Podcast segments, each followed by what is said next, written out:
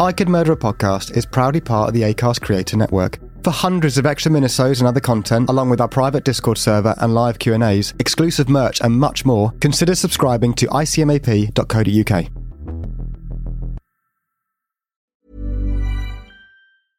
Cool fact a crocodile can't stick out its tongue. Also, you can get health insurance for a month or just under a year in some states. United Healthcare short term insurance plans, underwritten by Golden Rule Insurance Company, offer flexible, budget friendly coverage for you. Learn more at uh1.com. There's never been a faster or easier way to start your weight loss journey than with PlushCare. PlushCare accepts most insurance plans and gives you online access to board certified physicians who can prescribe FDA-approved weight loss medications like Wegovy and Zepbound for those who qualify. Take charge of your health and speak with a board-certified physician about a weight loss plan that's right for you. Get started today at plushcare.com slash weight loss. That's plushcare.com slash weight loss. plushcare.com slash weight loss. Warning. The following episode contains subject matter and scenes that some viewers may find upsetting, disturbing, or unnerving. Please note, viewer discretion is advised at all times.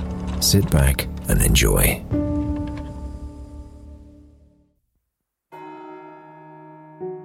Dear boss, I keep on hearing the police have called me, but they won't fix me just yet. I have laughed when they look so clever and talk about being on the right track. That joke about the leather apron gave me real fits. I'm down on horse, and I shan't quit ripping them till I get buckled. Grand work the last job was. I gave the lady no time to squeal. How can they catch me now? I love my work, and I want to start again. You will soon hear of me and my funny little games. I saved some of the proper red stuff in a ginger beer bottle over the last job to write with, but it went thick like glue, and I can't use it. Red ink is good enough, I hope. Ha ha. The next job I do, I shall clip the lady's ears off and send to the police officers just for jolly. Wouldn't you? Keep this letter back till I do a bit more work, then give it out straight. My knife's so nice and sharp, and I want to get to work right away if I get a chance. Good luck. Yours truly, Jack the Ripper.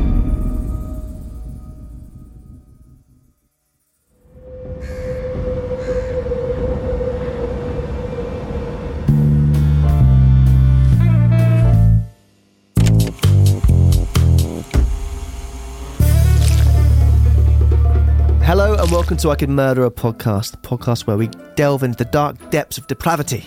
Benjamin Carter, how are you doing today? I'm ready for a dive. Ready for a dive. Ready to get deep and dark and murky and uncover all sorts of depths with my boys today. How are you?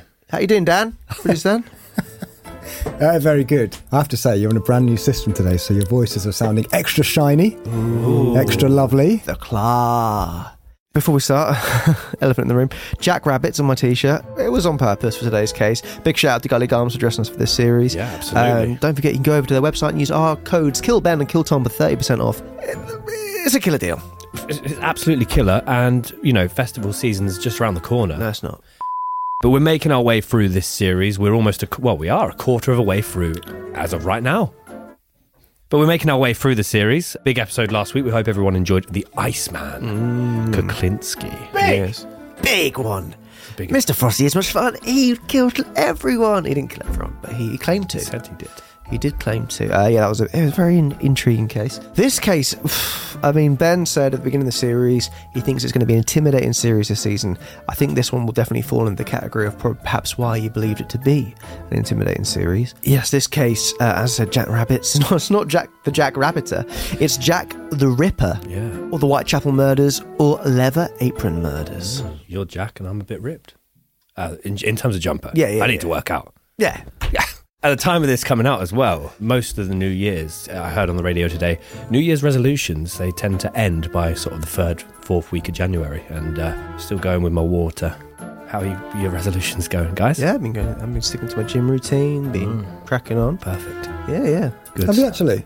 Yeah. It's been going quite a oh, lot. Oh, God. I've been doing nothing. Yeah, and as we mentioned, we're getting through it this series. We have a load of big, big cases coming up, and there will eventually be an audience vote. So if you're not already, why not follow us on our socials at Could Murder Pod, Instagram, Twitter, Facebook, TikTok, and we have a subreddit. We do have a subreddit, ICMAP. Um, shout out to the people running that, uh, smashing it, loving it. And it's growing so quickly and nicely. You, you love to see it. The other thing, which never do, but I'm going to try and make an effort this season, we really want to push the YouTube. So if you haven't already, please hit subscribe and hit the notification bell because I had some people saying they didn't get the notification of the first episode going out.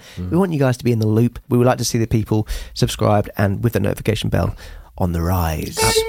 Ding dong. As Tom mentioned, obviously we've got a YouTube for everyone joining us via the ears audio version of the episodes. Every episode has a visual version. Yeah. Um, very well put together by our lovely editor, Mr. Bonsey. Yes, Mr. Bonsey. And obviously, the- Phil Whitton with the amazing animations. But, uh, But Ben, I feel that we're, we're yagging on, and uh, a lot of people will be saying, Why have you guys not started? We see those comments. Yeah. episode starts at seven yeah, minutes. skip to this point. Oh, why are you guys trying to be funny? No, we're not going to change it.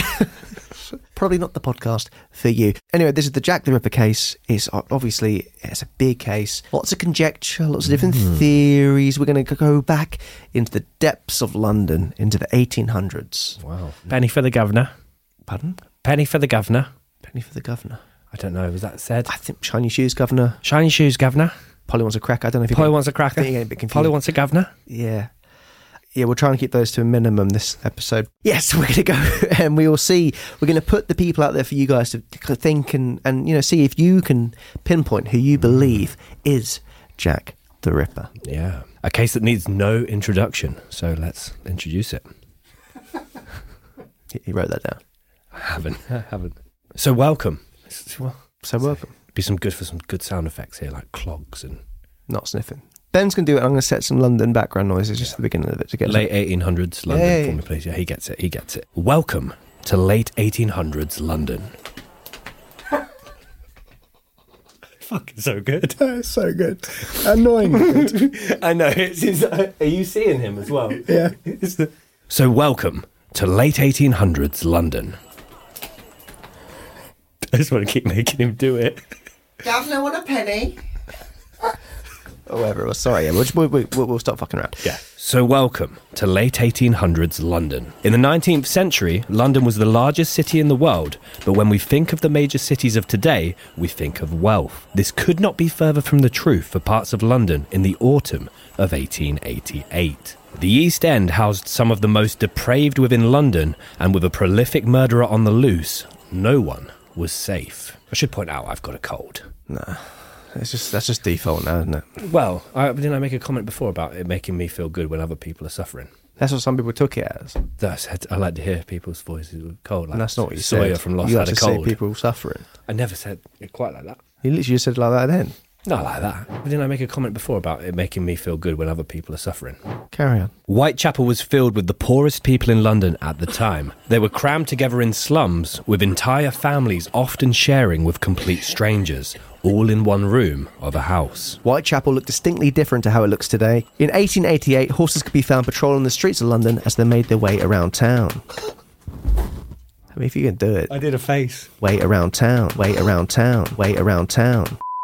In 1888, horses could be found patrolling the streets of London as they made their way around town, transporting people from place to place. Although they were a brilliant mode of transport, they would leave their excrement everywhere. This meant the cobbled streets of London smelt, animal and human waste was spewed all over the floor, and sanitation was not one of the main priorities. People did not want to use horses for transportation, they could use the underground. However, it had little electric power and small compartments that could only sit comfortably around 10 passengers. The whole journey would be dimly lit, as smoke and steam would create a haze across the tracks. Disease and infection were rife. The whole of Whitechapel was damp and dirty. Housing and workplaces had poor ventilation, and so colds and flu spread quickly. I would have lasted five minutes. Many would catch illnesses and subsequently die. They were made of different things back then, they could just tack it rather than get on about it. Women roamed the streets looking for a bed for the night. Sex workers at the time were called unfortunates. Their work often resulted in the transmission of STDs. Plus, there were often unwanted pregnancies. This would lead to dangerous abortions, often conducted in unsanitary conditions. And in 1888, the Metropolitan Police commented that around 1,200 sex workers were working within the Whitechapel area. Trusted doctors came at too high a fee for many. Consequently, many women died because of illegal abortions they had to get. Often, infection would also take the woman's life. Drinking disinfectant was another way of terminating their unwanted pregnancies. This would also result in termination of their life on most occasions. So, yeah, people were very desperate at that time, not having enough money to see a doctor and having to take it within their own hands. The air quality was extremely poor at the time. The air would be thick and heavy with smog. Smoke made working conditions difficult. Although the majority of people think that this could not be good for their bodies, some theorise that the sulphur found in the railways was beneficial for those who had weak lungs. So, is that kind of saying, you know, like you open yourself up to infection to get stronger because your immune system Let your babies eat mud. Yeah, let, let them play. That's not the. Yeah. Yeah, yeah, but it seemed like at the time, although we're going to talk about a very infamous, perhaps the most infamous murderer being on the on the loose in the area, it seems like everything else in the area was out to get you. Yeah, that's- yeah. It, was, it didn't seem the happiest place to be knocking about. But No, yeah, I'll of give you course. that. I'll give you that. And I thought that that was quite interesting.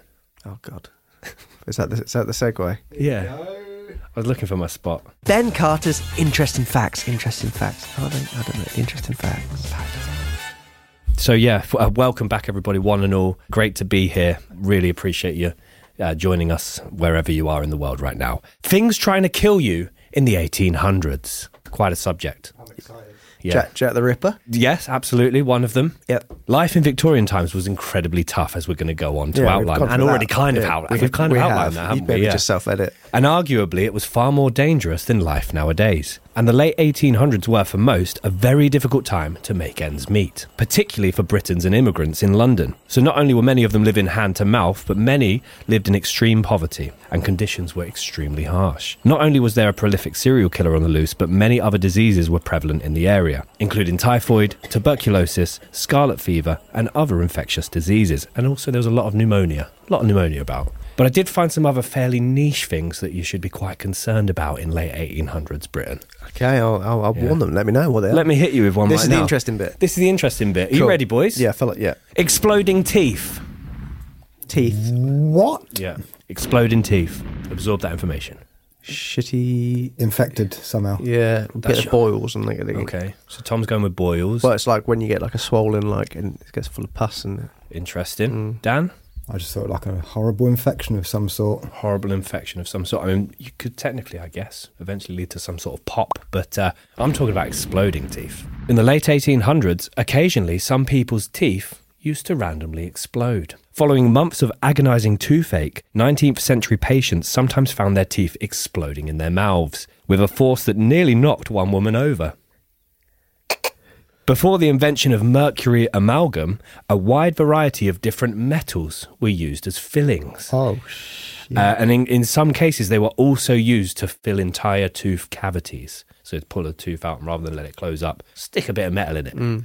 Using some particular metals could eventually create an electrochemical cell within the mouth. And effectively, what it would do would turn the whole mouth into a low volt battery. A dentist called W.H. Atkinson came across a condition that sounds like the stuff of nightmares. And on seeing it for the first time with one of his regular patients, he noted the right superior canine commenced aching, increasing in intensity to such a degree that it set my patient wild. During his agonies, he ran about here and there. This guy in the dentist office, he was running around in absolute agony, trying, doctor, doctor, oh, my tooth. I feel like a pair of curtains. Put yourself together. Yeah.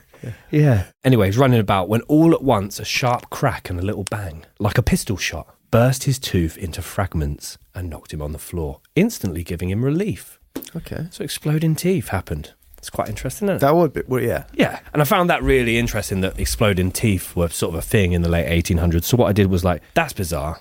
But hmm. what what's more bizarre than that? Yeah. And uh, I found some more sort of more bizarre ones. I actually found 10 of them, but obviously we ain't got time we for 10. fucking know the ten, fucking ten. So no, maybe give but us give I us could give what I could do is give you a, um, a couple of titles, and you and Dan pick which one you Sure, want to hear. sure. You know, I'll just give you a few. We'll, we'll thank the BBC for this content as well, but um, Okay. and the BBC as well as BC's IFs. Number one, killed by a mouse. Number two, crushed by his own invention. So things to worry about in the 1800s are being Yeah. killed by a crushed by an invention. Crushed by your own invention, killed by a mouse, killed by a coffin, killed by eating her own hair, killed as a zombie, torn to pieces by cats, drowned by decorum, killed by a drunken bear, laughed himself to death, or killed by a bet. A lot of them I could picture what happened, but Yeah. but laughing yourself to death then I could just be you had a heart attack because you. Killed by a drunken bear is quite interesting, isn't That it? was yeah. I mean, there's others. That and a laughing one for me, but you know. Go for that one then, Dan. Was there one that you were liking, Tom? Uh, Dan, go Dan one. Dan's one. Yeah, that's good. So, Drunken Bear. drunken bear. Okay. Tom is so not bothered for this.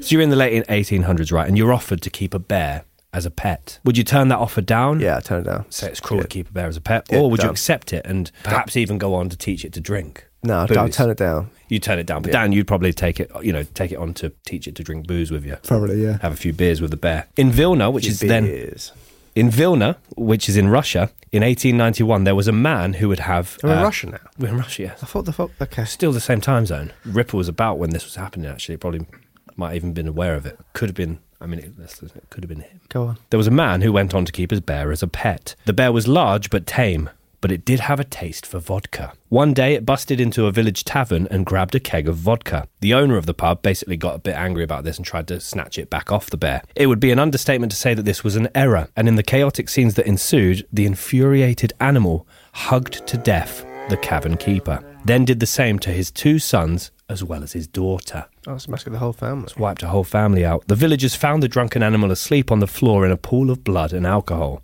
surrounded by its victims. The bear was immediately shot. I'm not shot, shot with a gun. That'd be weird, wouldn't it? It would be very weird. So there you go. Thank you very much. We'll see you next week. Uh, like exploding teeth. That was interesting. That's probably that is up there with your most interesting facts. So Thank, well done, team.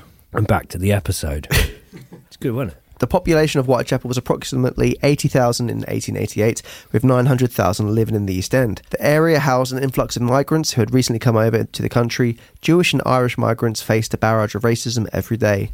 The streets of London were filled with social tension. Migrants had decided to come to London in the hope of better economic opportunities. The docks of London were booming at the time, and this was a secure job for many. Working at the docks was hard, but it paid for life's necessities. When the migrants were offered jobs, it came with a decrease in pay for local workers. This fueled already growing tensions and caused outrage in the streets of London. Anti Semitism was rife as many people believed a member of the Jewish community was committing these horrific acts. In their opinion, an Englishman could not unleash such barbaric acts of devastation onto the streets of England. There were often children born to mothers who could not feed themselves, let alone a child, and consequently, 20% of children died before they had a chance to reach their fifth birthday.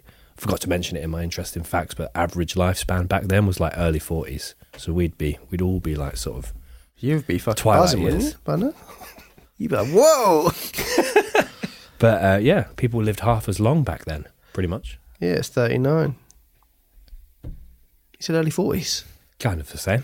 Yeah, kind of. Yeah. Just a different number. A lot of people resorted to jobs in tailoring and boot making. Matchstick making was another popular form of employment. Matchstick making. Did you know the lighter was invented before matchsticks? I had no idea. Um, people had two choices find a job or go to a workhouse. Workhouses had existed since around the 17th century, but a change in the Poor Law Amendment Act in 1834 meant those who could work had to.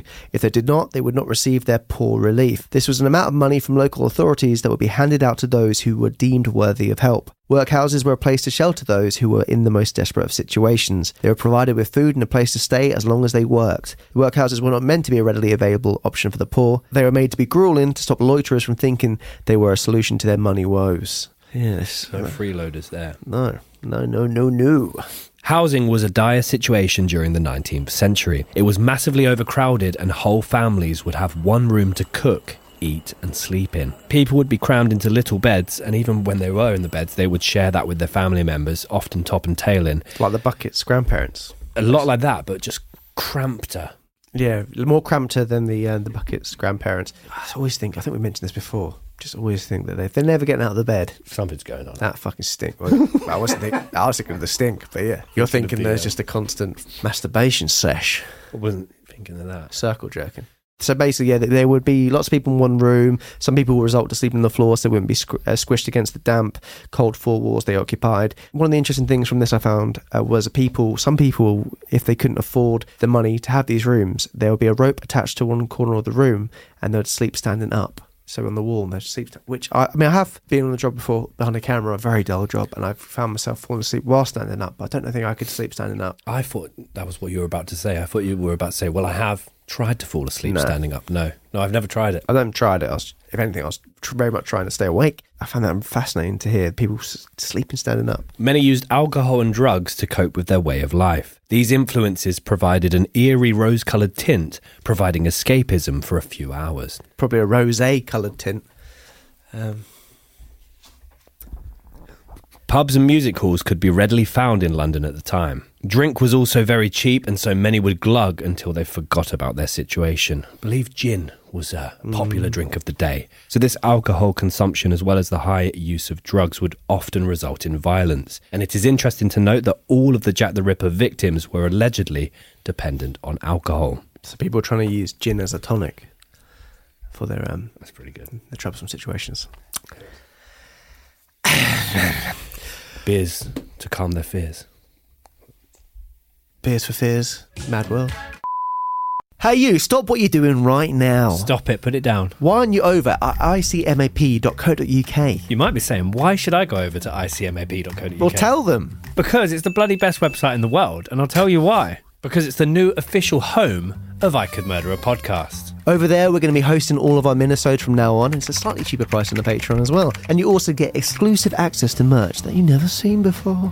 Not only that, but you'll have a direct line to Ben, Tom, and Dan, Discord, exclusive birthday messages, a whole host of other perks that we've never given away before. Not only will we have brand new and exclusive merch, but we're never going to run out of anything ever again. Never. Fully stocked, full sized, and fully stocked. We've already received comments from people saying it's a lot better than Patreon. It's so much nicer. Oh, we love this place. Look at the walls of this house. It's gorgeous. Yeah, but like we mentioned, exclusive merch. All the minisodes that were on Patreon have been moved over. Bloody a hundred of them. Yes, Fuck. a lot to go and binge. And not only will you unlock a whole host of extra perks as well as a 100 episodes over there, you'll also be massively supporting your good friends here at I Could Murder a Podcast. And we physically, literally, metaf- all of the adverbs, we couldn't make this podcast without you. So head on over to www.icmap.co.uk and join the cult. We'll see you there. So, as we established in 1888, London, especially the East End of London, was quite the grim place to be. It was a place full of desperation where people were falling into sex work they didn't want to be, people drinking their woes away, people living in squalor, being forced to go to workhouses and lodgings. It wasn't a happy place to be. And sadly, it wasn't going to get any easier for the people of the East End. And now we're going to go into the timeline of Jack the Ripper. So, for the official timeline, we will be talking about the canonical five, but there will be mentions of other cases that have been suggested to have been the work of Jack the Ripper. Ben, I want to know what the canonical five is, you jackass. Can't you tell me? Canonical is applied in many contexts to mean according to the canon. Kaboom. That's a small canon. So essentially, it's applied in many different contexts, but it means according to the canon. And if something is canonical, it tends to follow a set of rules or a similar rule. And these five particular victims that we're going to go on to talk about, although it's speculated widely that there are much, much more, all follow a distinct rule and pattern that are said to have been related enough to have been put down to the work of one individual or group of individuals. What's the modus operandi? Mm-hmm. No. Okay. so, yes, we're going to talk about the canonical victims right now and the grisly ends they're about to meet. Mary Ann Nichols, also known as Polly, is the first victim we're going to talk about. It is approximately 3:40 a.m. on the 31st of August. The streets of London are dimly lit when Charles Cross is making his commute to work. When walking along Bucks Row, a road in the eastern part of Whitechapel, he stumbles across what he believes to be a bundle. Bundle of clothes? tote bag, mug, cap, stickers. Is it bundle of clothes? A bundle is just, you know, oh wow, that looks like a bundle. Yeah, I'm, is it a bundle of clothes? yeah, but a waste. He stumbles across a curious sight and decides to take a closer look. He walks over to see a sight he would never blur from the recesses of his mind. Charles finds a woman and in his horror looks around to see if he can gather help. Across the street he sees Robert Poole. Charles stutters as he tells Robert about what he has just discovered. The two decide to see if they can see life within the body. Bending over, Charles touches the woman's hands, They are cold. As he is doing so, Robert tries to find an indication of breathing. There are no signs of life. However, upon pressing on the woman's chest, Robert believes he sees it move. Running out of suggestions to see if the woman will survive, Robert suggests that the two attempt to sit the woman up. Charles adamantly says no. The pair decide that they will give the woman dignity instead. They pull her skirt down so that the people will not see the lower half of her body, whilst the two go on about their way. Charles and Robert agree that when they see a police officer, they will tell them about the horror they have seen. Luckily for them, PC John Neil was stumbled across the body whilst he was walking his beat. So people that might not know what a beat is, police back in the day used to just basically have set ways they'd walk around just to, just to police the streets. They'd have set routes they'd be walking about, have a little whistle, Yeah. uh, whistle if they see anything that aroused suspicion or they needed backup for. Charles and Robert here drew some criticism, didn't they, about the way that they handled this? Are quite sort of casual. They cover her up and then go about their day and say, "Oh well, if we if we happen upon a police officer, we'll let him know." But otherwise, But they can't just get Let's the phone out, Ben. Eh? no, they can't. You're absolutely right. Hmm. What do you want them to do? Try and Pick it resusc- up? resuscitate her. She said they've they've established that she's dead. I think they they're in sort of two minds, a little bit. Oh, that's two. Bending down with a lamp in his hand, PC Neil is shocked to his core as he sees that the woman's neck has been cut so severely that she has almost been decapitated. The darkness of the night sky had protected Charles Cross and Robert Poole from seeing atrocity. So I feel like this Charles Cross and Robert Poole were quite sort of casual in their inspection, given what PC Neil then goes to uncover. Obviously, he's shed a light literally um, with the lamp in his hand, but she's been ferociously attacked to the point that she's nearly been decapitated. Whereas these guys were like, "Should we sit her up? Should we make sure she's okay?" Mm, it just felt like not. I mean, it seems an odd thing to check, kind of basically check her vital signs if her head's pretty much hanging off. Yeah, exactly. Yeah. PC Neil blows his whistle, which raises the alarm. He. PC Neil blows his whistle, which raises the alarm. He calls upon Dr. Rees Llewellyn, who is a local medic. Dr. Reese's, she's in pieces. It is predicted that the woman had been dead for around half an hour by this point. He notes the following The murderer must have had some rough anatomical knowledge, for he seemed to have attacked all the vital parts. As no life could be found in the body, it is sent to the mortuary. Upon further investigation, the crime only gets more horrific. It is soon discovered that the woman has been completely disemboweled. Her throat had been cut from left to right. The cut was so deep that her spinal column was visible. There were multiple cuts on her body, and she had been slashed to the breastbone, but none of her organs had been removed. They soon discovered that this woman was called Mary Ann Nichols. She was a 41 year old sex worker. She had six children. After finding out her identity, the police officers of the Metropolitan J Division tried to retrace her steps so they can try and collect a list of suspects. Whilst investigating, the police come to find that Mary had been rejected from a local lodging house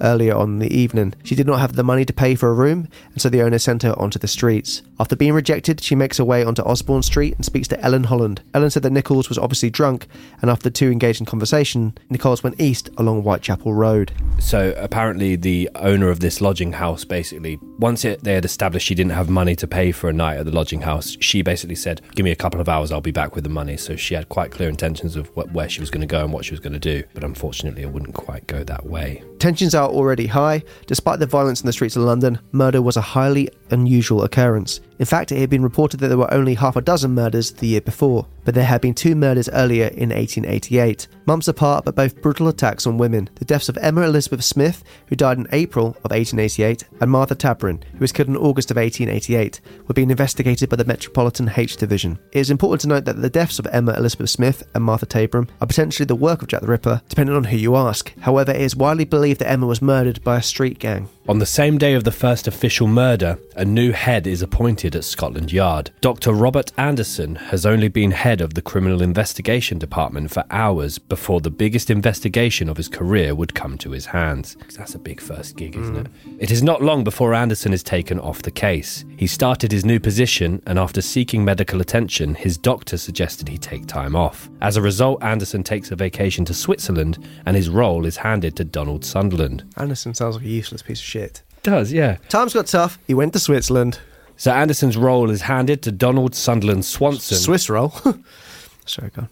Who now takes immediate control of the case. Moreover, George Abberline, who we'll go on to discuss in some more detail, is brought into the case for his unparalleled knowledge on the Whitechapel area. He had previously worked in the district for 14 years and thus had a vast local knowledge of both the area and its criminal activity. The kind of guy that you want. He is. He is. You want him on the job. You do. It is now the 5th of September, and the Star newspaper prints a paper telling the public about the infamous leather apron that the police are now looking for. The police are immediately infuriated. Not only has this raised anxiety levels within the public, but moreover, the suspect now knows the police are now looking for him. Furthermore, a leather apron was an item of clothing often worn by Jewish tradesmen. This only adds to the already growing racial tensions. Leather Apron was already known to the local community, especially the sex workers. It had been alleged that this man who would intimidate sex workers by attacking them. After he had attacked them, he would proceed to steal their money. Luckily for them, the police knew who Leather Apron was all along. The man was called John Pizer, and as soon as the newspapers are printed, John becomes the most hated man in the whole of Whitechapel. Knowing he is now a target for an attack, John places himself into hiding. Leather Apron. It's a leather face, but it's just mum doing the cooking. Yeah. We move on to the second of the canonical five, Annie Chapman. As a journalist is sitting in his office writing the headlines for the next day's paper, he etches a grim fate that was being enacted as he was scrawling the words into his paper. At 6am on the 8th of September, John Davis opens his back door to find a woman's body laying on the ground between some steps and a fence. Startled by what he has seen, really, really, really startled by what he has seen, Fucking hell! Startled by what he has seen, John calls out for two workmen who are passing by to help him to try and bring the woman back to life. The woman's throat has been slashed in two places. She has been knifed up to her breastbone. Her small intestines have been taken from her body and have been placed above her right shoulder. Furthermore, two parts of her lower abdomen are situated above her left shoulder. Her womb had been taken, which confirmed to police that anatomical knowledge must have been known from the killer. Coroner Wynne Baxter commented the following The injuries have been made by someone who had considerable anatomical skill and knowledge. There were no meaningless cuts. What accent was that? Just out of interest. Just posh.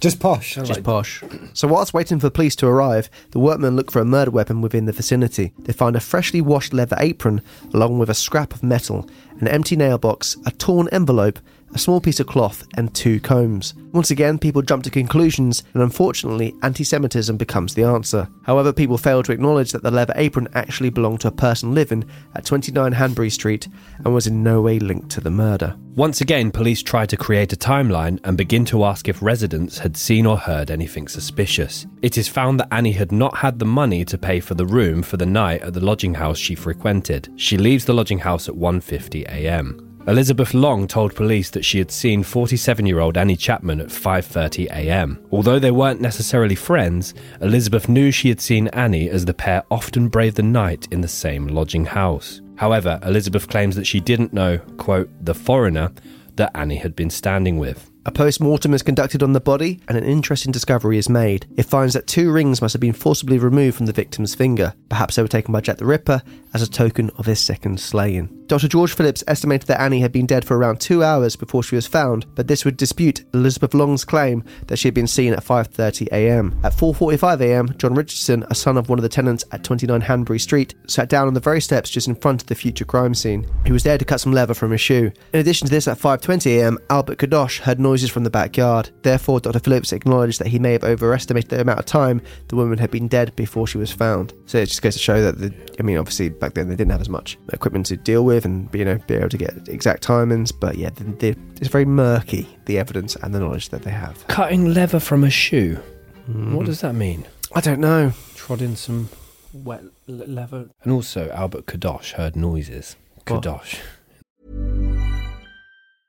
Mom deserves the best, and there's no better place to shop for Mother's Day than Whole Foods Market. They're your destination for unbeatable savings, from premium gifts to show-stopping flowers and irresistible desserts. Start by saving 33% with Prime on all body care and candles. Then get a 15-stem bunch of tulips for just $9.99 each with Prime. Round out Mom's menu with festive rosé, irresistible berry chantilly cake, and more special treats. Come celebrate Mother's Day at Whole Foods Market. A lot can happen in three years, like a chatbot may be your new best friend. But what won't change? Needing health insurance. United Healthcare Tri Term Medical Plans, underwritten by Golden Rule Insurance Company, offer flexible, budget friendly coverage that lasts nearly three years in some states. Learn more at uh1.com. There's never been a faster or easier way to start your weight loss journey than with PlushCare. PlushCare accepts most insurance plans and gives you online access to board-certified physicians who can prescribe FDA-approved weight loss medications like Wegovy and Zepbound for those who qualify. Take charge of your health and speak with a board-certified physician about a weight loss plan that's right for you. Get started today at plushcare.com slash weight loss. That's plushcare.com slash weight loss. plushcare.com slash weight loss. Sounds like a kadosh. 10th of September, with fear amongst the public running at an all time high. You, you, you said that he stood in some wet leather. Well, no, I'm just saying was cut- cutting leather from his shoe. He's not going to cut the actual shoe open, is he? And leather before it's formed is a bit wet, isn't it? The first one was a bit wet. It's sort of wet and then strained out and dried and sunned and help me. Out of his depth.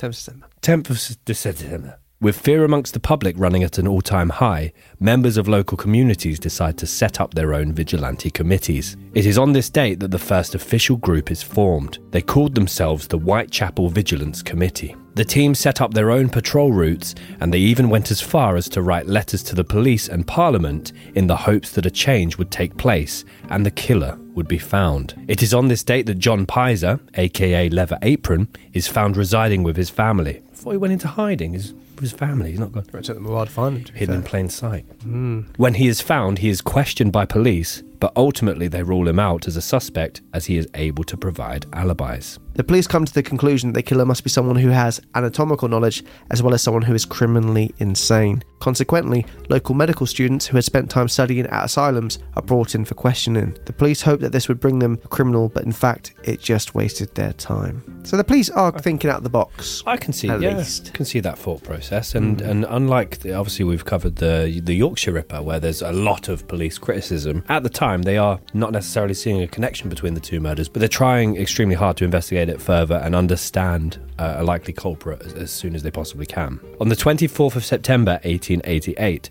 George Bernard Shaw pens to the Star newspaper. He provides his own theory on who is committing the murders. George hypothesizes that it is someone who is committing these acts as a way of highlighting the need for change. In other words, they are a social reformer. I guess in some ways you can see what he was trying to say. As gory as the murders were, they did highlight the disparity between the rich and the poor, which later would lead to social change. A lot of the criticism for the police were that if this was done in Mayfair, that they would have been cracking on with it and figuring it out a lot quicker and putting a lot more resources behind it. But as this was the East End, they weren't putting as much manpower to it. And now we're going to talk about the next victim, Elizabeth Stride. The day of the 30th of November 1888 barely started, but no one could ever anticipate how the day would end. Louis Diemschutz on the streets and tries to guide his horse and cart down Berners Street. Clearly scared by something, his horse refuses to follow his master's instructions.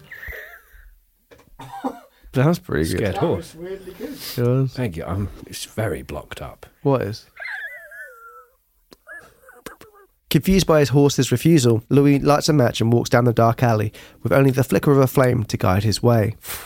okay, very good. That's quite good as well, right? Was it? At his feet, Louis finds a woman with her throat slashed at 1am. In a panic, he runs into the International Working Men's Educational Club to check on his wife. He raises the alarm within the club, and this is when a group go on the hunt for a police officer. So at this point, tensions are already extremely high in the East End, and the murders are starting to appear linked.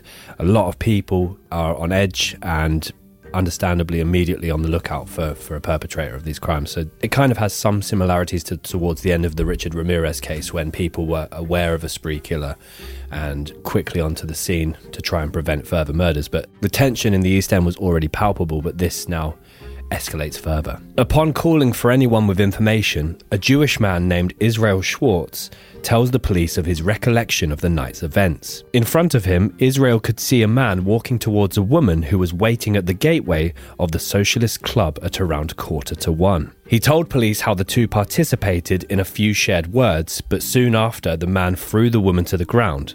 He then saw a second man light a cigarette. One of the men shouted, Lipski! This was an anti Semitic slur. Not wanting to be involved in any trouble, he decides to cross the street. So, yeah, this is a big, big moment, and perhaps the only moment where someone has actually seen Jack the Ripper. The woman is later identified as 44 year old Elizabeth Stride. and it was speculated that her time of death was around 12:45 a.m. Elizabeth, dubbed as Lucky Liz by some because of her minimal injuries, was Jack the Ripper's third canonical victim. She had been seen by PC William Smith. Will Smith. Yeah. Can't make it up. Yeah.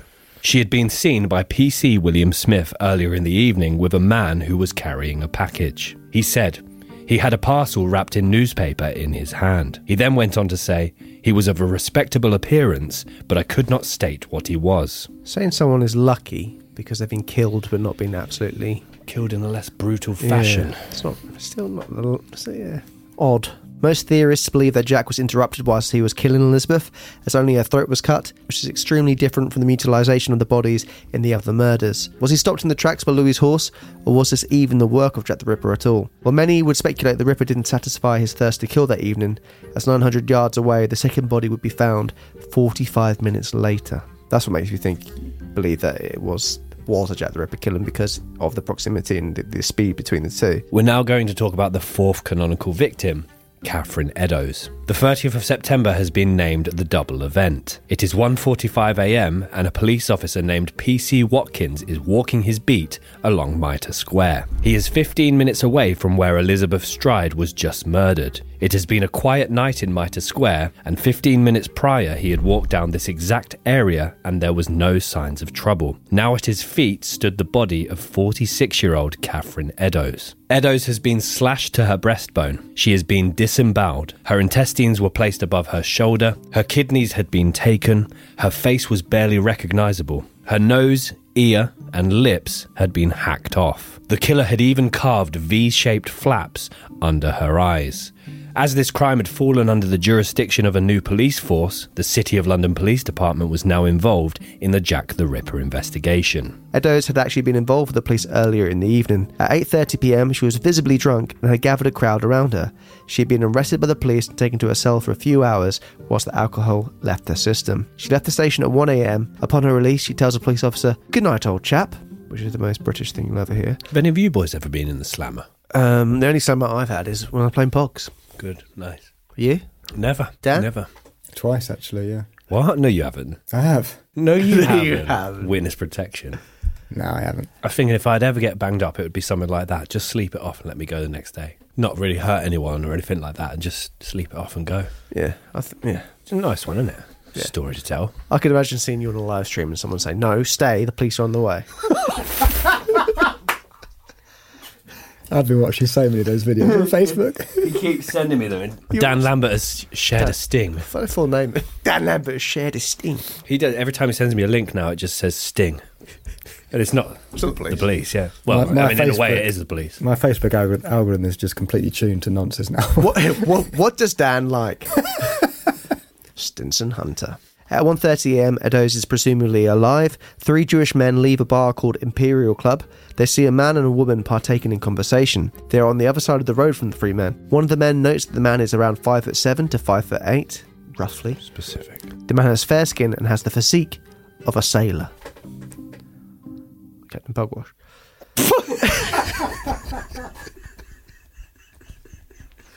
Popeye, mate. Oh, sorry. Right.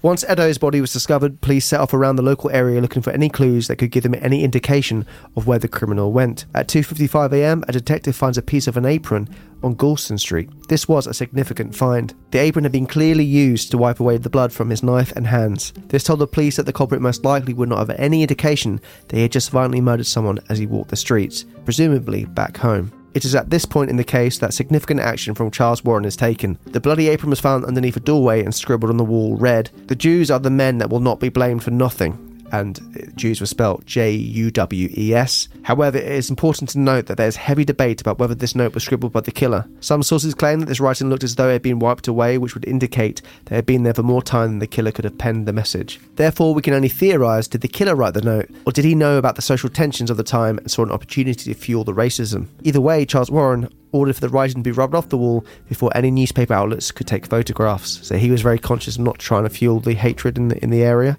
So it's interesting that he decided to do that, but probably it makes a lot of sense. But potentially also rubbing away evidence. Mm. It's a bold move. An upsetting detail about the crime is that Catherine was killed whilst three plainclothes police officers were patrolling the area. They were quite literally streets away from her. Unfortunately, it was not close enough to catch the perpetrator or stop the murder of Catherine Eddowes. The 1st of October, a bloody postcard is sent to the Central News Agency in London. The postcard manages to depict the events of the double murder before details had even been released to the public. The handwriting was not a match to the writing chalked on the wall where the bloody apron was found. So obviously, he ordered the, the, the writing to be washed away quickly, but they noted that it wasn't comparable handwriting. Although no more lives would be slain at the hands of Jack the Ripper during the month of October, it is still important to mention some of the actions of this month to show how the case developed. On the 2nd of October 1888, at Hyde Park, London, a banner read, The Whitechapel Murders, Where are the Police? Very reminiscent of the Yorkshire, one, Yorkshire Ripper one. It's as if Jack the Ripper was copying him.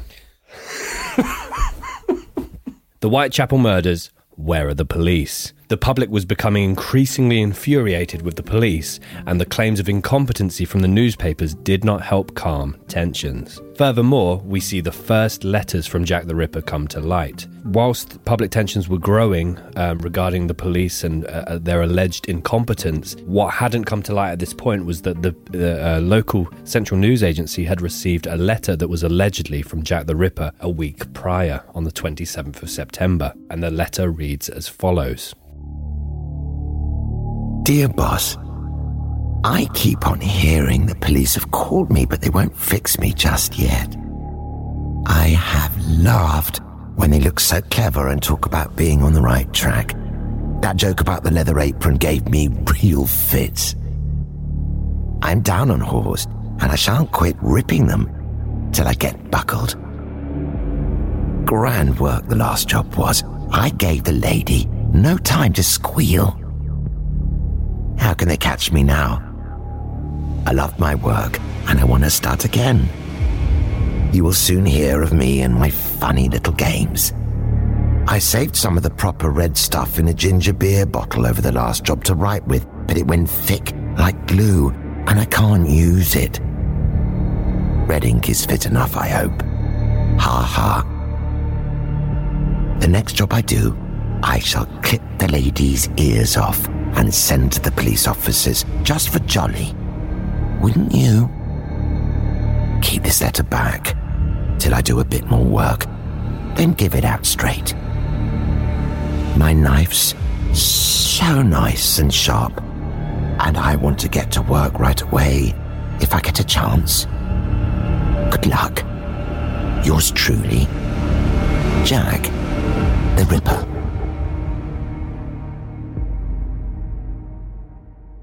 You could argue this is the most famous letter in all of true crime history. You could do the Dear Boss letter, as it's commonly known as. Yeah, it's either that or Zodiac ones. I would. Hmm. Both of them liked Both good letters. attention. It's hard to decipher which one was better. Thank you. The agency decided to hide this letter from the public when they first received it. They sent it to the Metropolitan Police for analysis, and on the 1st of October, it is released to the public. It was hoped that a friend or family member would be able to identify the handwriting. However, we must mention that depending on who you ask, some will say that Jack did pen these letters, but others will say that this was the work of a pesky journalist. However, the letters did not give the killer his name. Jack the Ripper. Sadly, releasing the letters to the public just made the situation worse.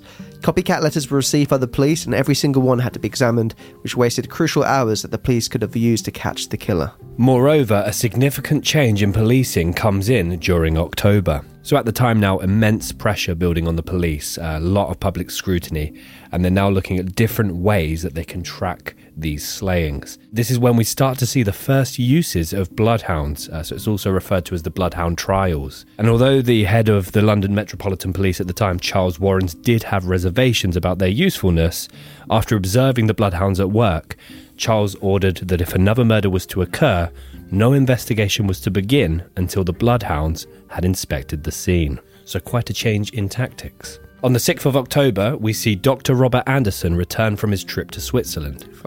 Wonder if he had a nice time. And he immediately resumes his position as the head of CID. Straight back to the top.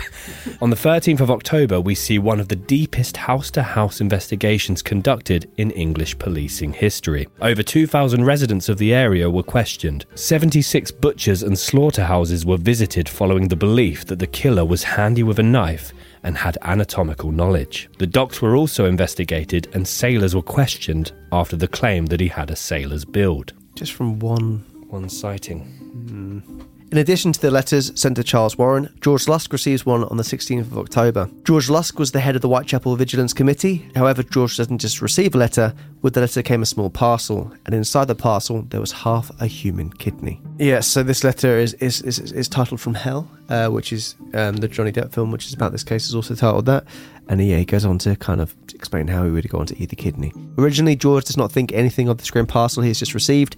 He thinks that someone is playing a sick joke, and as a result, places the kidney in the desk drawer, which, Yeah. not even in the fridge. No.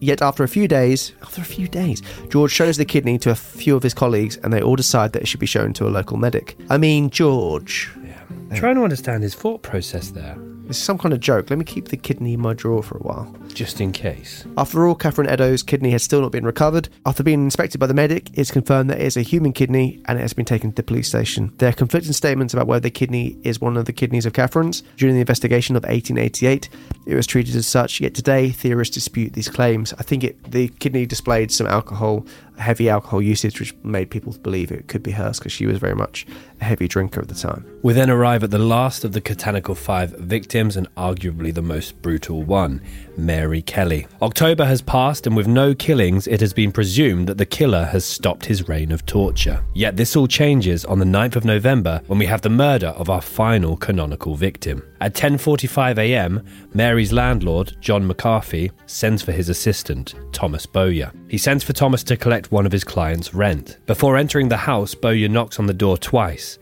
and when no reply is received, the assistant sees that there is a broken window. He looks through the window and is taken aback when he sees a bedside table covered in congealing blood and chunks of human flesh. The landlord told the press, The sight that we saw I cannot drive away from my mind. It looked more like the work of a devil than a man. The police are immediately made aware of the situation. Dr. Abberline gets to the scene at 11:30 a.m., where the rest of the police force is already waiting. However, a police error occurs. Following the news that if another murder occurred, no one was to investigate the scene until the bloodhounds arrived. As a result, police wait for 2 hours before entering the property. Eventually, a senior officer tells the police to enter the property, as the bloodhounds, named Burgho and Barnaby, are no longer in London. So that's a letdown, isn't it? Yeah, that's a, a big oversight. A pickaxe is used to break into the property. The door was locked, and so brute force had to be used. Upon entering the house, the police find the mutilated body of Mary Kelly.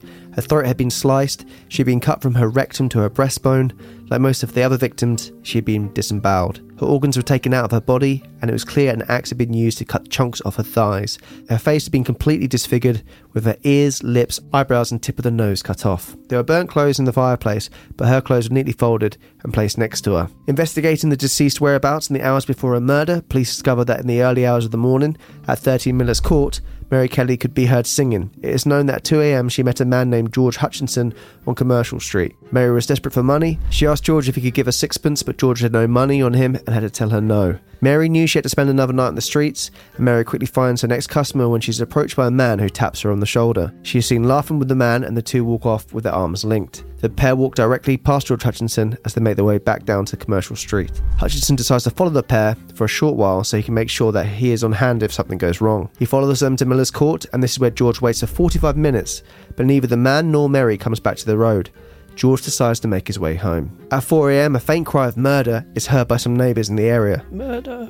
However, it's important to note that this does not spark concern, which is absolutely wild. This was an extremely rough neighbourhood, and cries much like the one heard were not uncommon for the time. Can't imagine murder was being shouted constantly around the area, and you still would. 9th of November. It is also important to note that Charles Warren's resignation was accepted on this day. He had applied to resign before Mary Kelly's murder, but it just so happened that it was accepted on the same day. And on the 12th of November, an inquest is conducted into the death of Mary Kelly. Fearing this is not the last time that Jack the Ripper will strike, more plainclothed police officers are pushed into the area. Furthermore, Queen Victoria even sends a telegraph to the PM telling her of her shock and outrage following the murders of five women. She wrote, This new most ghastly murder shows the absolute necessity for some very decided action. All these courts must be lit and our detectives improved. Mary Kelly is the last confirmed victim of Jack the Ripper. However, this does not mean that she was his last kill, and, and there is lots of speculation. Speculation is rife with this particular case. And some Ripperologists have speculated that he killed up to 11 women during his murderous spree. And Ben, a Ripperologist, is essentially someone obsessed by the case of Jack the Ripper and people trying to figure out who done it. Thank you so much, Tom. I'm just saying because people might be like, what, what's that mean? You're absolutely right. I'm like a glossary. you are a nossery. And you're a tossery. Some have also placed the murders of Annie Millwood, Ada Wilson, Catherine Rose Mylett, Alice Mackenzie, and Frances Coles at the hands of Jack the Ripper. So that's the end of our timeline for Jack the Ripper, but now we're going to go into. There's lots of more information out there. There Ben. is lots of more And we're gonna- information out there. And we're Tom, going to delve in them. Nice one, Ben. I didn't get it. You said there's lots of more information. Oh, okay. Um, so we're going to go. Tossery. That's what I called you. I know. Yeah, Okay. feelings. I did it. So we're going to speak about how why the police couldn't catch Jack, who Jack could possibly have been, as well as discussing who the big suspects are on this case. So why the police couldn't catch Jack? Whilst Jack the Ripper may be arguably the most well-known serial killer of the time and potentially today, other serial killers were prominent within the Victorian era. Many serial killers operated at the time, yet we know most of their identities today. So that's the strange thing is like it's not a case of he was just one serial killer operating. There was a mm-hmm. lot of other people doing that, but they were caught. Whereas why was Jack able to get away with it. So why was Jack never caught if these other serial killers working at the same time could be? One reason is the huge issues with policing during the time. At the time of the murders, there was no such thing as DNA, and it was still widely believed at the time if the police took a photograph of the victim's eyes soon after the death, an imprint of their murder would be left. Of course, we know this not to be true today. I mean, if that has never worked, which it would never have worked, That's how are they hopeful. it's very hopeful. how are they still thinking that that could possibly help? Therefore, the best way of catching a murderer was either by a confession or catching them red handed. Because Jack was never caught murdering his victims, he automatically made the search much harder. This isn't to say that Jack was not interviewed or questioned by police, which is quite an interesting point of note. Well, well So- like York, the Yorkshire Ripper was interviewed many a time, uh, wasn't he? Exactly, exactly. There's a good chance that Jack the Ripper may have been questioned, but if he came up with an alibi, the police had no other option other than to believe it. Furthermore, there were two police departments on the case. Scotland Yard was the police force used to help find the killer of Mary Ann Nichols, Annie Chapman, Elizabeth Stride, and Mary Jane Kelly, whilst the murder of Catherine Eddowes was investigated by the City of London police force. And it might come as a shock, but there is much evidence to suggest that the two police departments cooperated well in their investigations. But as we know, even from recent cases like we've covered, like in, in Huntley, I guess there's still rivalry between police forces. They don't share absolutely every bit of information. Mm. And, you know, they, they could even have a lot of different theories that they're working on and different suspects they're looking at. Even if they had managed to collect viable evidence from the scenes, it was not unusual for items to go missing. There was strong disorganisation within the police force, crimes would be mislabelled, and it was not unusual to find evidence that had been tampered with. If evidence was still there, that was a bonus, as evidence would often end up disappearing altogether, which is very, very suspicious. Yeah, a lot of eyes were on that leather apron. It was a big pivotal point of the case. Mm. And also, it's very rare that we get a case where the Queen weighs in with her opinion, Yeah. which must have put a lot of additional pressure. In addition to this, when the investigation first began, it was theorised that the murders were gang related, rather than the widely known theory today that it was a solo perpetrator. The Weekly Herald reported on the 7th of September 1888 the officers engaged in the case are pushing their inquiries in the neighbourhood as to the doings of certain gangs known to frequent the locality, and an opinion is gaining ground amongst them that the murderers are the same who committed the two previous murders near the same spot. Arguably, one of the biggest drawbacks for the police was the dependence on witness statements. So, a lot of people claim to have seen things, heard things, observed things. Same things, huh? Yeah. So a lot of people claim to have seen things and heard things, and a lot. Perhaps observed them. Didn't they, Ben? Am I correct in thinking they saw them with the eyes and heard them with the ears? Yeah. oh, excuse me. Plus, as well, there was a stigma. And as Tom pointed out, if these murders had happened in Mayfair rather than the East End or an alleged higher class of people, the police may have taken their investigations a lot more seriously. And their witnesses, they were kind of similar, again, to the Yorkshire Ripper ones. They mm. weren't really. Yeah, basically on the in the in the blue area of the Monopoly board, police would have been more on it, but Yeah. because it's the brown area, they're like. And yeah, there was a lot of outcry about why there wasn't reward money put up for this as well, and that did actually go on to change how the police would operate l- later on. But yeah, there's a lot of people saying why isn't there more money put up for this? But it was such a big case at the time. So now we're going to look at the profile of who Jack could be. So considering the identity of Jack the Ripper is still unidentified, we don't have a specific childhood to consider. Therefore, we cannot tell if he had a specific head injury or traumatic events that could happen in his childhood, which would result in the infamous murderer that we know today. So, was Jack the Ripper a psychopath or a sociopath? Many have questioned whether Jack was a psychopath. This is because of the lack of evidence left behind at the crime scenes. He must have been highly intelligent to make sure that there was no trace of him found, and therefore planning must have been involved beforehand. Furthermore, the murderer still committed a second killing, ignoring the fact that he was almost caught earlier on the evening of September 30th, 1888. Psychopaths will stop at nothing to ensure that their plans are conducted, which is clearly proven here. However, we must look at both sides of the argument. Some researchers and ripperologists have speculated that he was a sociopath because he was only killing in a short amount of time, and then it seems as though he disappeared off the face of the earth. Did he move to a new area after committing a murderous spree? If he did, this is a trait of a sociopath. Or he could well have died. Yeah. Jack, R.I.P. Exploding teeth. Rest in peace, please, evil Ripper. That's what it is, Jack. Rest in peace, please. That could be it. Have you just solved it? Tell Charles Warren to stop the presses. He's been dead for years. Okay. Fucking hell. Moreover, Jack changed his tactics with the last killing. He must have been an experienced killer for his modus operandi to change. The fifth victim, Mary Kelly, was found indoors, which shows that he was now changing the game. He was becoming cockier and knew the police would not catch him. That Yeah. kind of resonates in his letters as well, if they were him. Yeah, I mean, as well with that, bits believe that he was able to do exactly what he wanted with that body. Therefore, he went, you know, went a lot further with disemboweling and cutting her up. And yeah, it was there's some crime scenes photos online, and it is truly, truly horrific. But yeah, it, it's it's kind of a similar, as I said earlier, with the Zodiac. It's like he's toying with the press. Does he want to be caught? But then it's hard to tell and decipher with the copycat letters whether or not it, all the letters were from him. So, yeah, although there is uh, evidence for both sides of uh, sociopath or psychopath, most resources will state that he is a psychopath. In 1988, 100 years after the murders, the FBI did a criminal profiling on the type of killer Jack the Ripper must have been. The report was conducted by Supervisory Special Agent John Douglas of the FBI's National Center for the Analysis of Violent Crime, and it can be now found online. Under a section entitled Offender Traits and Characteristics, it can be read that crime scene showed a high level of psychopathy, and he must be somewhat charming to be able to get his victims to their last locations. I mean, obviously, people like Ted Bundy, we always say, is a charming psychopath, and it's, they're very cocky and confident about themselves, and they're able to charm people very easily. The fact he was able to do this without being acknowledged by any witnesses would suggest he was between 28 to 36 years old. To approach an end of life in the uh, late 1800s. A lot of the sex workers in that story were 45. Wow. So someone's wrong.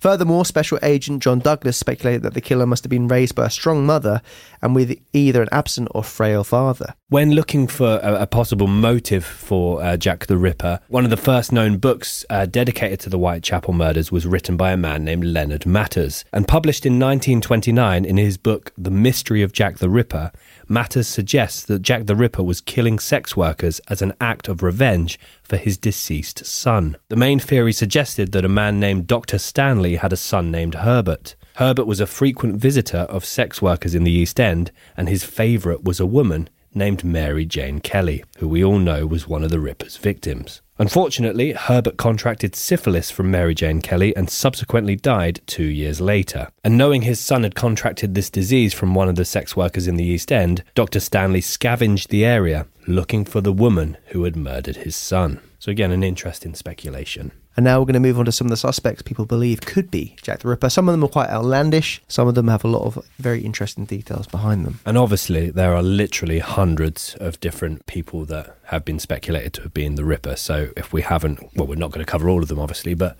if we've missed your favourite one, we apologise. So, Jill the Ripper, this is quite an interesting theory and stems around the idea of Jack actually being a Jill. Was Jack the Ripper actually a woman? Well, Detective Abberline was one of the first people to put this theory forward after the murder of Mary Kelly. It had been theorised that Mary Kelly was pregnant at the time of her murder and had asked for an abortion as a result of her desperation. A midwife would have known the anatomical knowledge needed to commit such horrific acts. In addition to this, they would have been able to walk away from the crime scene undetected, as seeing a midwife smeared in blood would have not been an, an unusual sight. So that's very interesting. Mm. Furthermore, we must remember that Mary Kelly's clothes were placed neatly to, next to her bed. Perhaps she had taken them off, believing that she was about to have an abortion, but in fact, she took them off to be killed moments later. So that is a theory not believed by a lot of people. But um, yeah, it's an interesting idea of to call the midwife. Oh, gets a bit, gets a bit bleaker. Another highly pushed subject is Montague Johnson Druitt. So, Montague is quite an interesting character. His father was a surgeon, and the family were very well educated and well respected in the area. His intelligence was seen from a young age, and many believed that he would go on to follow in the footsteps of his father. In July of 1888, Montague's mother was classed as insane, and she was sent to an institution as a result. The mental health issues did not stop at his mother. His grandmother was also declared insane, and she would go on to take her own life.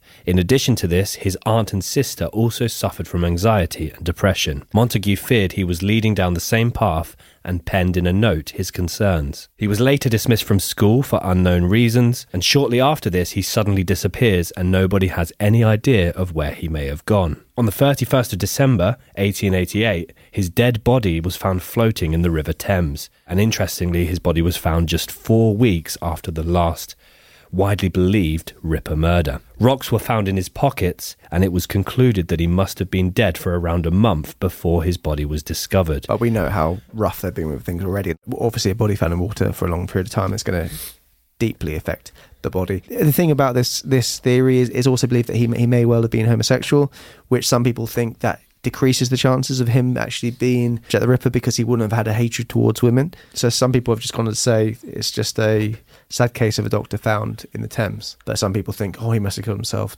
for this reason. It feels to me like a bit of a loose one. Yeah, yeah. I think every suspect has some a finger you can point at him, but then a, a reason you can cross that Yeah. finger out.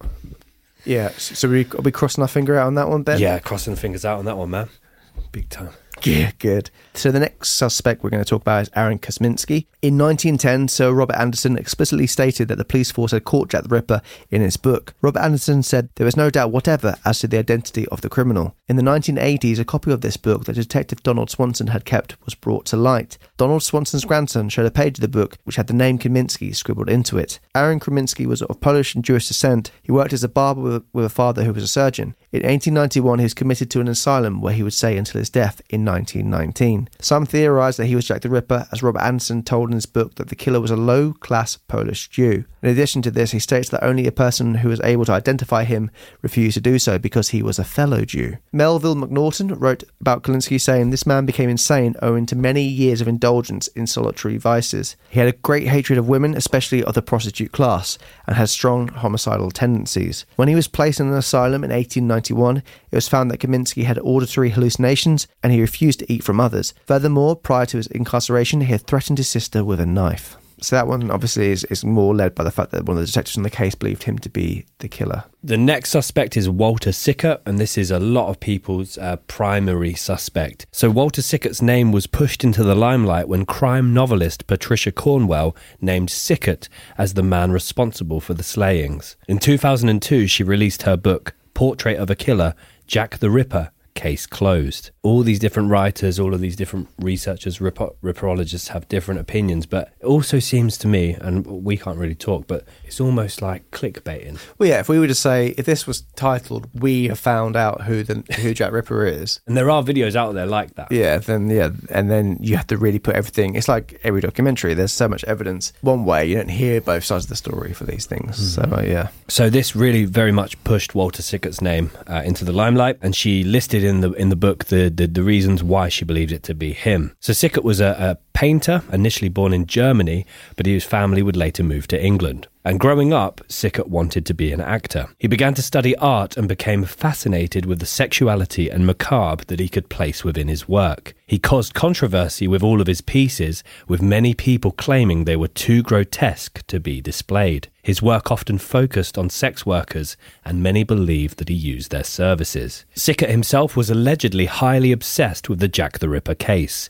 He had various paintings alluding to the case. One of the most famous ones was called Jack the Ripper's Bedroom. It's a very spooky piece of work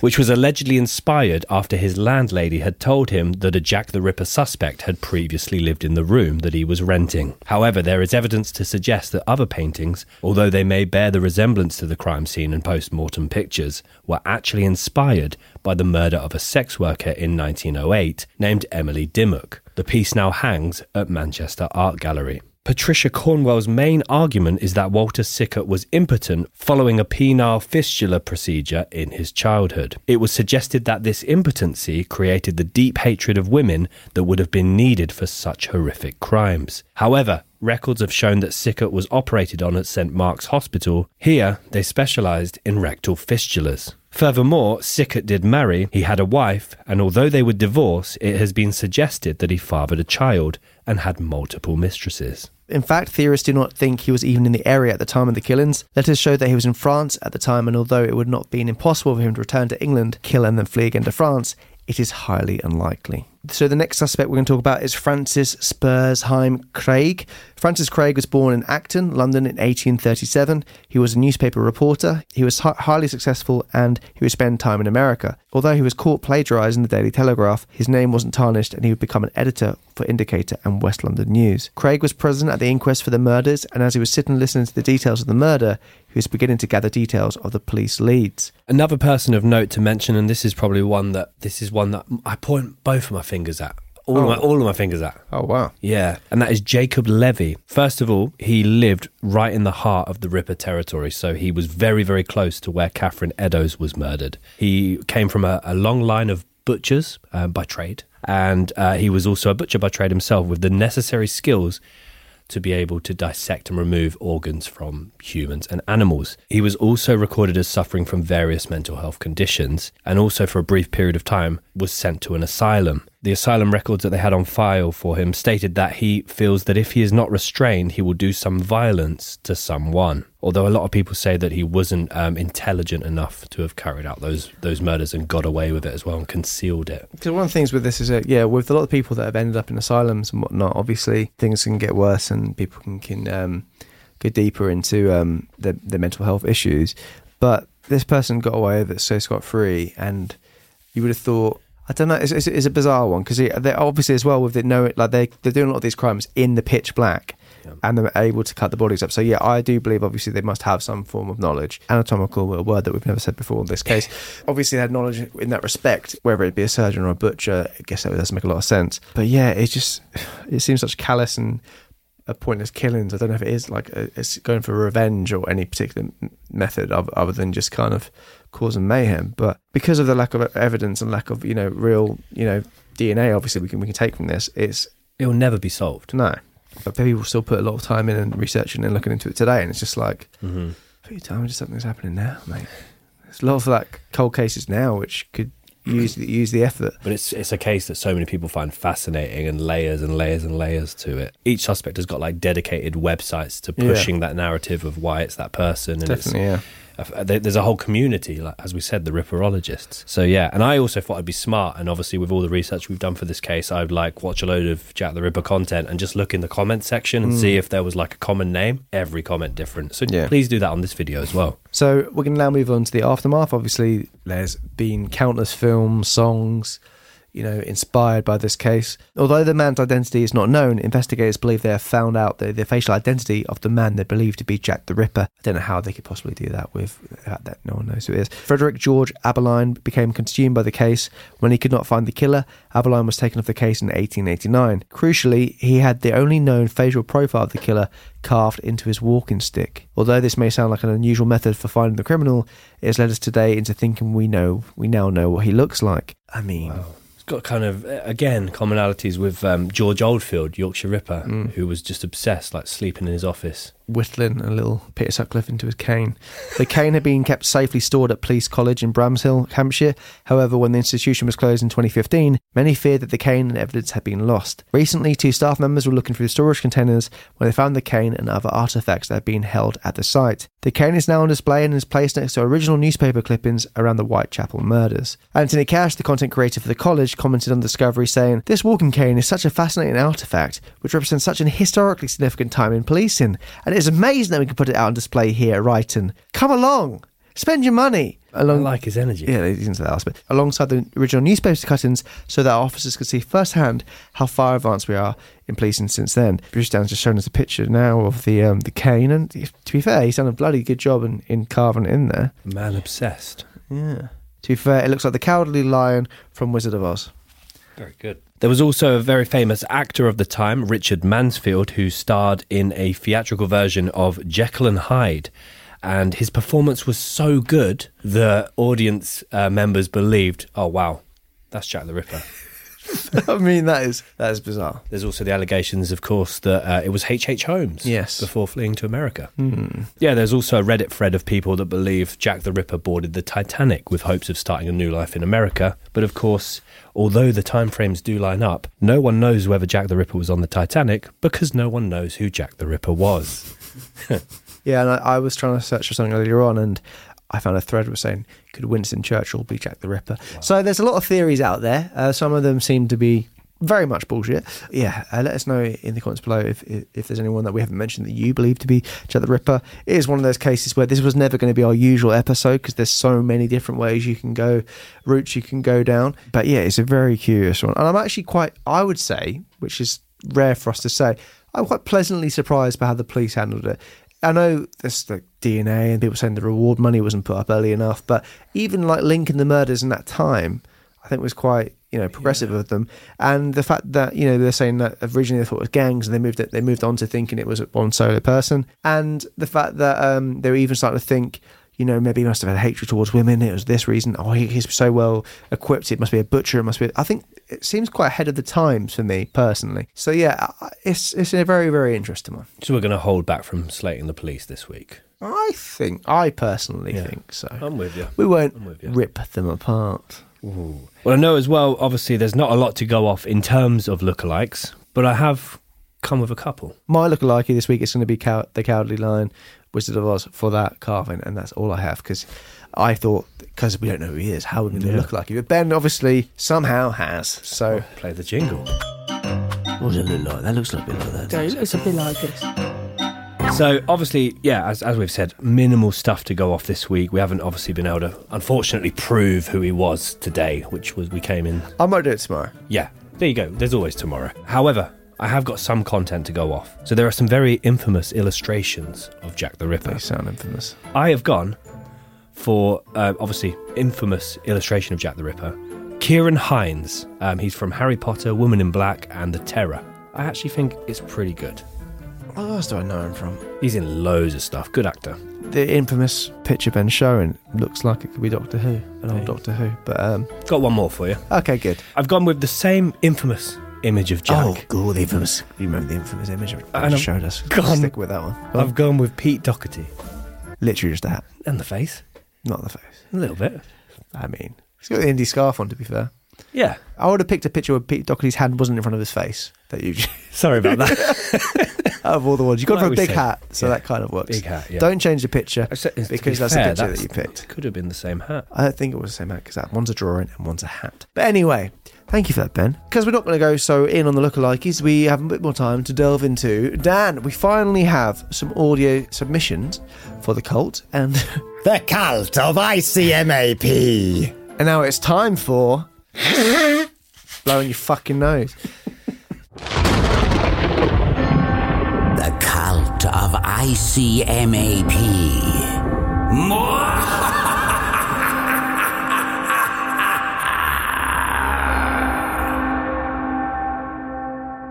Right, so it's that time again. Um, thank you for anyone who has has already applied. We do actually have a number now as well. You can apply for the cult of ICMAP. Producer Dan, do you want to read what that number is, please? And the number to WhatsApp us in a little voice note or a cheeky video 01767 308 990. It's on the Lovely screen now for you as well. So you can send a WhatsApp to us over on this number with a video or with an audio note. Because I know it's the video side of things. Sending to our email is a bit hard because there's there's size limits, etc. And So some people are just shy. exactly. Well, I mean that's not relevant. We'll also add that into our info down below on the audio listeners and in the YouTube description as well. So why not send us a message or an audio note over on there, and you may feature it in an upcoming episode. Right, should we play a few voice notes then? I'm genuinely really excited. I, I am. I- I've done my best not to press play on these and look at them throughout the week, so I'm very excited. Here's a clip from Dominic Herr. Hello, boys. Uh, my name is Dominic Herr. Uh, this is my voice application for the uh, ICMAP cult. I haven't got no extravagant job or anything, but I am a lorry driver, and I thought my services would be really well received as I could deliver fresh milk for the babies and the mothers uh, to our ranch in the hills. Uh, also, I could be a getaway driver, or I could dispose of any body parts that we need to dispose of. Um, so, yeah, that's my application. Short and sweet. He's, he seems fasc- Likeable. fascinating. Yeah. Energy. Depth. Um, straight away, it's like thing lorry driver. I wasn't thinking he was going to say bringing milk for babies. Yeah. that was a surprise to me. I thought maybe he's like you know just food and goods for the for the cult. Or, Getaway driver as well in a lorry. yeah, Um, yeah. Well, you wouldn't expect it. I guess. No, exactly. And then yeah, taking away the bodies. And the, the cult is not. The, we're not planning That sort of cult. that kind of cult. Yeah, I like the, I like the energy, Dominic. I like the energy. I, I think, like him. I think we need to slightly mould you into a different way for somewhere the energy's going. That's how, that's how cults do their Yeah, thing. he's a bit of a wild card. I think every every cult needs a wild card, Yeah. but we're going to keep an eye on you, Dominic. For me, anyway, it's a, it's a yes from me, guys. I don't, He's in. It's a Dominic, yes from you're me. in. Welcome, Dominic. Come on in, Have a take a seat. seat. Oh, Oh, anyway. first audio application and the first success. a swing and a hit. Right, we've got another one from um, Hannah, and uh, this one might interest you. Here it comes. Hi, Tom, Ben, Dan. Um, Good order. This is my submission to join the cult.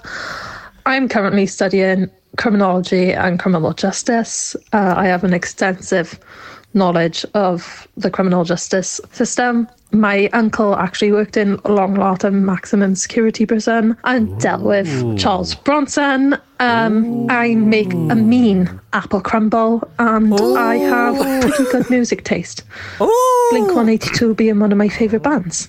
I thought I'd send this and I'm quite nervous. Thank you. Ah, I mean, we uh, we're oohing all the way through that. We're not gonna na na na na na na na na na.